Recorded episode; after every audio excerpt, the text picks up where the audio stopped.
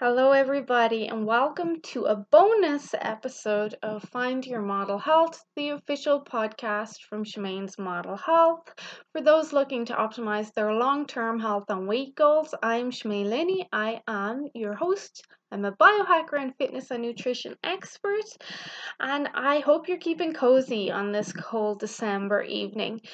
Now, this is a bonus podcast um, technically, it's episode 104, but it's a bonus podcast. So, um, the reason it's a bonus is because I've meant to do for the last two weeks, and I wanted to get it out now quickly before Christmas comes because this podcast is on acid reflux and I'd promised it to a few clients and acid reflux will be on the increase over the next few weeks with all the extra food and sugars and alcohol and stress. Um, I felt it important to get this podcast out now for everyone to use as a tool, even though I hadn't scheduled it for December. Um, I wanted to get it out now. So there will still be another podcast this week. Before we move on, I must stress that the information in these podcasts is for informational purposes only and not to be taken as medical advice. And please consult your medical practitioner before you put any of these practices into place. So, when looking at acid reflux or heartburn, we want to understand what the root cause is or could be. Now, there's a couple of different causes of acid reflux.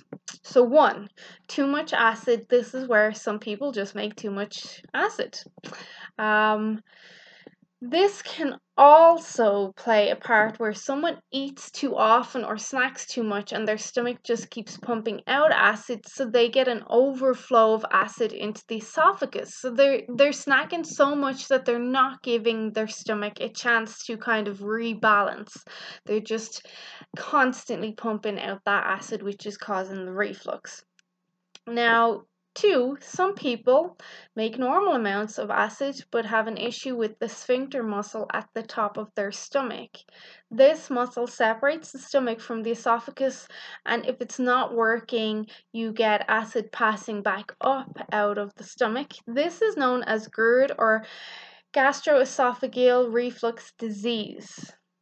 Um, then three, then there's those with low stomach acid and poor digestion.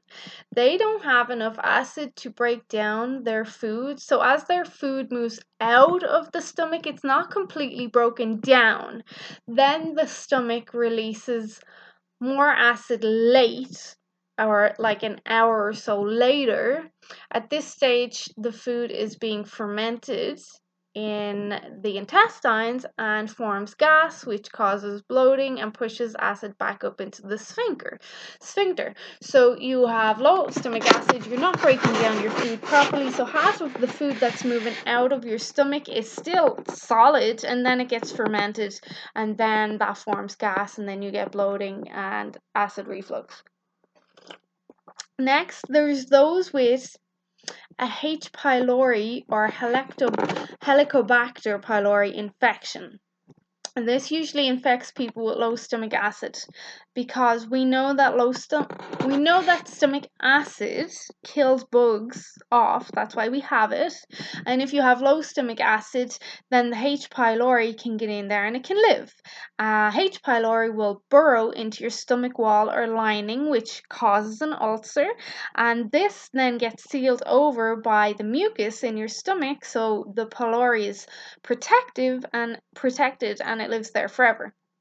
So these people can also experience gas and bloating. Um, and how would you pick this up? You pick this bug up anywhere um, through your food, dirty cups, cutlery, putting your hand to your mouth, like biting your nails. Um, but most of the time, we're going to pick it up around meal time. So it's usually around our food or our utensils. Now, if you imagine your gut or stomach wall, it's like meat or muscle fibers covered with a layer of mucus. Now, your mucus coating is proportional to the amount of acid you have because mucus protects the wall or the lining from the acid. So when you have lots of acid, you get a thick mucus coating, but if you have low stomach acid, you get a thinner mucus coating. So this then can be more sensitive. Um, just a side note that you might like to know within that mucus coating that protects your walls or your gut wall or your stomach wall is your IgA or immunoglobulin A, which is an antibody that plays a crucial role in um, the immune function of mucous membranes throughout your gut. Also, your T helper 1 cell immune cells reside in this mucus as well. So they're your immune surveillance cells. So this mucus has got a lot of immune activity in there. So we want to make sure that everything's kind of flowing right in there. Okay, so acid reflux may seem like a common condition since it doesn't cause much debilitation um, aside from the heartburn and the nausea, and it's quite uncomfortable, but it can still lead to serious diseases if left undiagnosed or untreated. Um, this constant flow of stomach acid traveling up the esophagus can lead to serious damage in the esophagus um, because its lining is thinner and it's more delicate than the lining of the stomach. Numerous esophageal issues can arise, like throat cancer, um, if inju- adjustments are not made to control the acid reflux. Um, it may also cause patients' teeth decay due to the stomach's acidity, um, its ability to break down the teeth or the tooth enamel, weakening it and exposing it to um, other acidic compounds in our food and then giving you a higher risk of cavities. Okay, so common causes of acid reflux are well, we generally, and this is from my experience, um, see stomach acid being aggravated with sugar, carbs, processed foods, and even in some people, caffeine. Not many, but I have seen it with caffeine.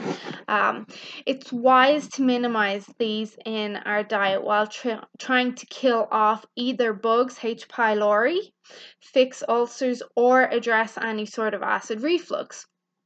Other causes or triggers are smoking, drinking alcohol, snacking close to bedtime, NSAIDs, so they're non steroidal anti inflammatory drugs, pregnancy, hernia, obesity, and gastroparesis, also known as delayed gastric or stomach emptying. Um, in regards to the pregnancy, sometimes it can be due to the hormones, but sometimes I think it's just because there's not a lot of space in there. The baby's taking up the room, so everything's getting pushed back out. Now, what can we do to fix acid reflux? Okay, well, controlling acid at the right time is important for those with low stomach acid or a H. pylori issue. So, around mealtime, it's super important to prime your stomach with good levels of a stomach acidity. So, before a meal, I usually say 15 minutes or so before a meal, you want to be doing something to activate the vagus nerve on your tongue. Your vagus nerve signals the stomach to produce more acid. And how do we signal the vagus nerve or prime it or activate it, get it working in our favor, this is where we would do something um, bitter or acidic or warm, like we'd drink warm water or lemon and warm water or apple cider vinegar and warm water, or even a miso or a French onion soup before a meal can help prime the vagus nerve. Um, even even a side salad with some vinaigrette on it can help prime the vagus nerve, but that wouldn't be my favorite option because at that stage you're already taking in some greens, so you're going to need help breaking down those fibers. Um, but when we prime the vagus nerve, that then tells your stomach you're about to eat, and more acid is then produced to one, break down the food better, and two, help kill off or sterilize any bugs that may come in on the food. We can also add in some sort of digestive enzyme at this stage, um, like a bromelain or a betaine hydrochloride acid supplement with, say, pepsin or fenugreek. Um, these may help or can help, and I've seen them help relieve the burning sensation um, of the acid reflux. They help with the breakdown and digestion of foods, and they can also help kill off H. pylori or other bad bacteria bacteria in the gut. Also, apart from priming your vagus nerve and stomach before you eat, if you do have H. pylori or even any sort of bacteria dysbiosis, turmeric, ginger, cranberry, garlic, black pepper, oil of oregano, um, these can all be very effective at killing off those bugs. Um, Okay, so with high stomach acid though, so what we just spoke about was more your low stomach acid and your H. pylori issues. With high stomach acid, we want to stick to two to three meals a day and avoid snacking. This gives the stomach time to empty and normalize its acid adequately. Baking soda here can help. Some baking soda and water can help neutralize stomach acid. However, it should only be taken during times of severity or emergencies, as long term use can cause hypokalemia. This is when the blood's potassium levels are too low, or hyponatremia. Hypernatremia. This is when sodium in the blood is too low, muscle weakness, and cramps. Um, okay, we can also use slippery elm bark meadow sweet tea, which is lovely, marshmallow root tea, turmeric, and licorice teas, which can support the mucous membrane and calm down the burning in the stomach and throat.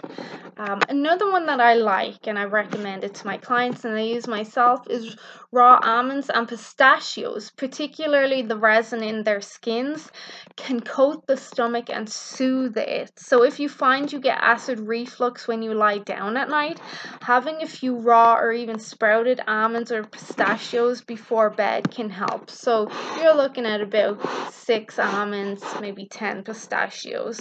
Um, unsalted, of course, so raw with the skin. Um, zinc is also important for helping with stomach health and buffering acidity. This is where raw nuts and seeds come in again and their skins. Um, I like pumpkin seeds and Brazil nuts for my zinc.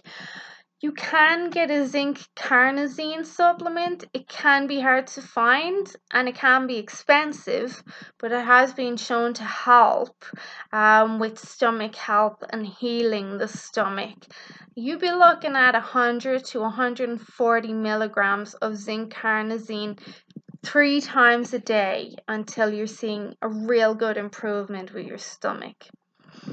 Um, as I mentioned before, if you have kind of a physical issue or a mechanical issue, like with GERD and that sphincter muscle, um, you would want to speak to an educated doctor or medical practitioner and look at diet change and natural solutions to controlling the acid reflux. Um, pretty much the same as those people with high acid production, but also because it's more of a mechanical issue, you'd want support from a doctor as well.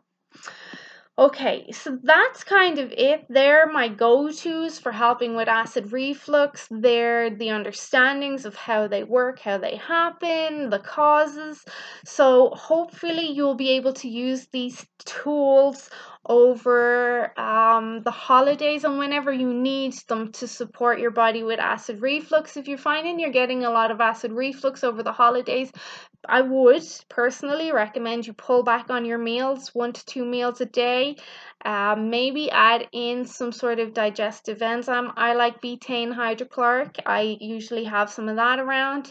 Um, and then I'd recommend you have some teas as well. So meadow sweet. Um, turmeric, a favorite of mine, and even a slippery elm bark or a marshmallow root as well around can help. And of course, your almonds and pistachios, which most people have them at this stage in their house.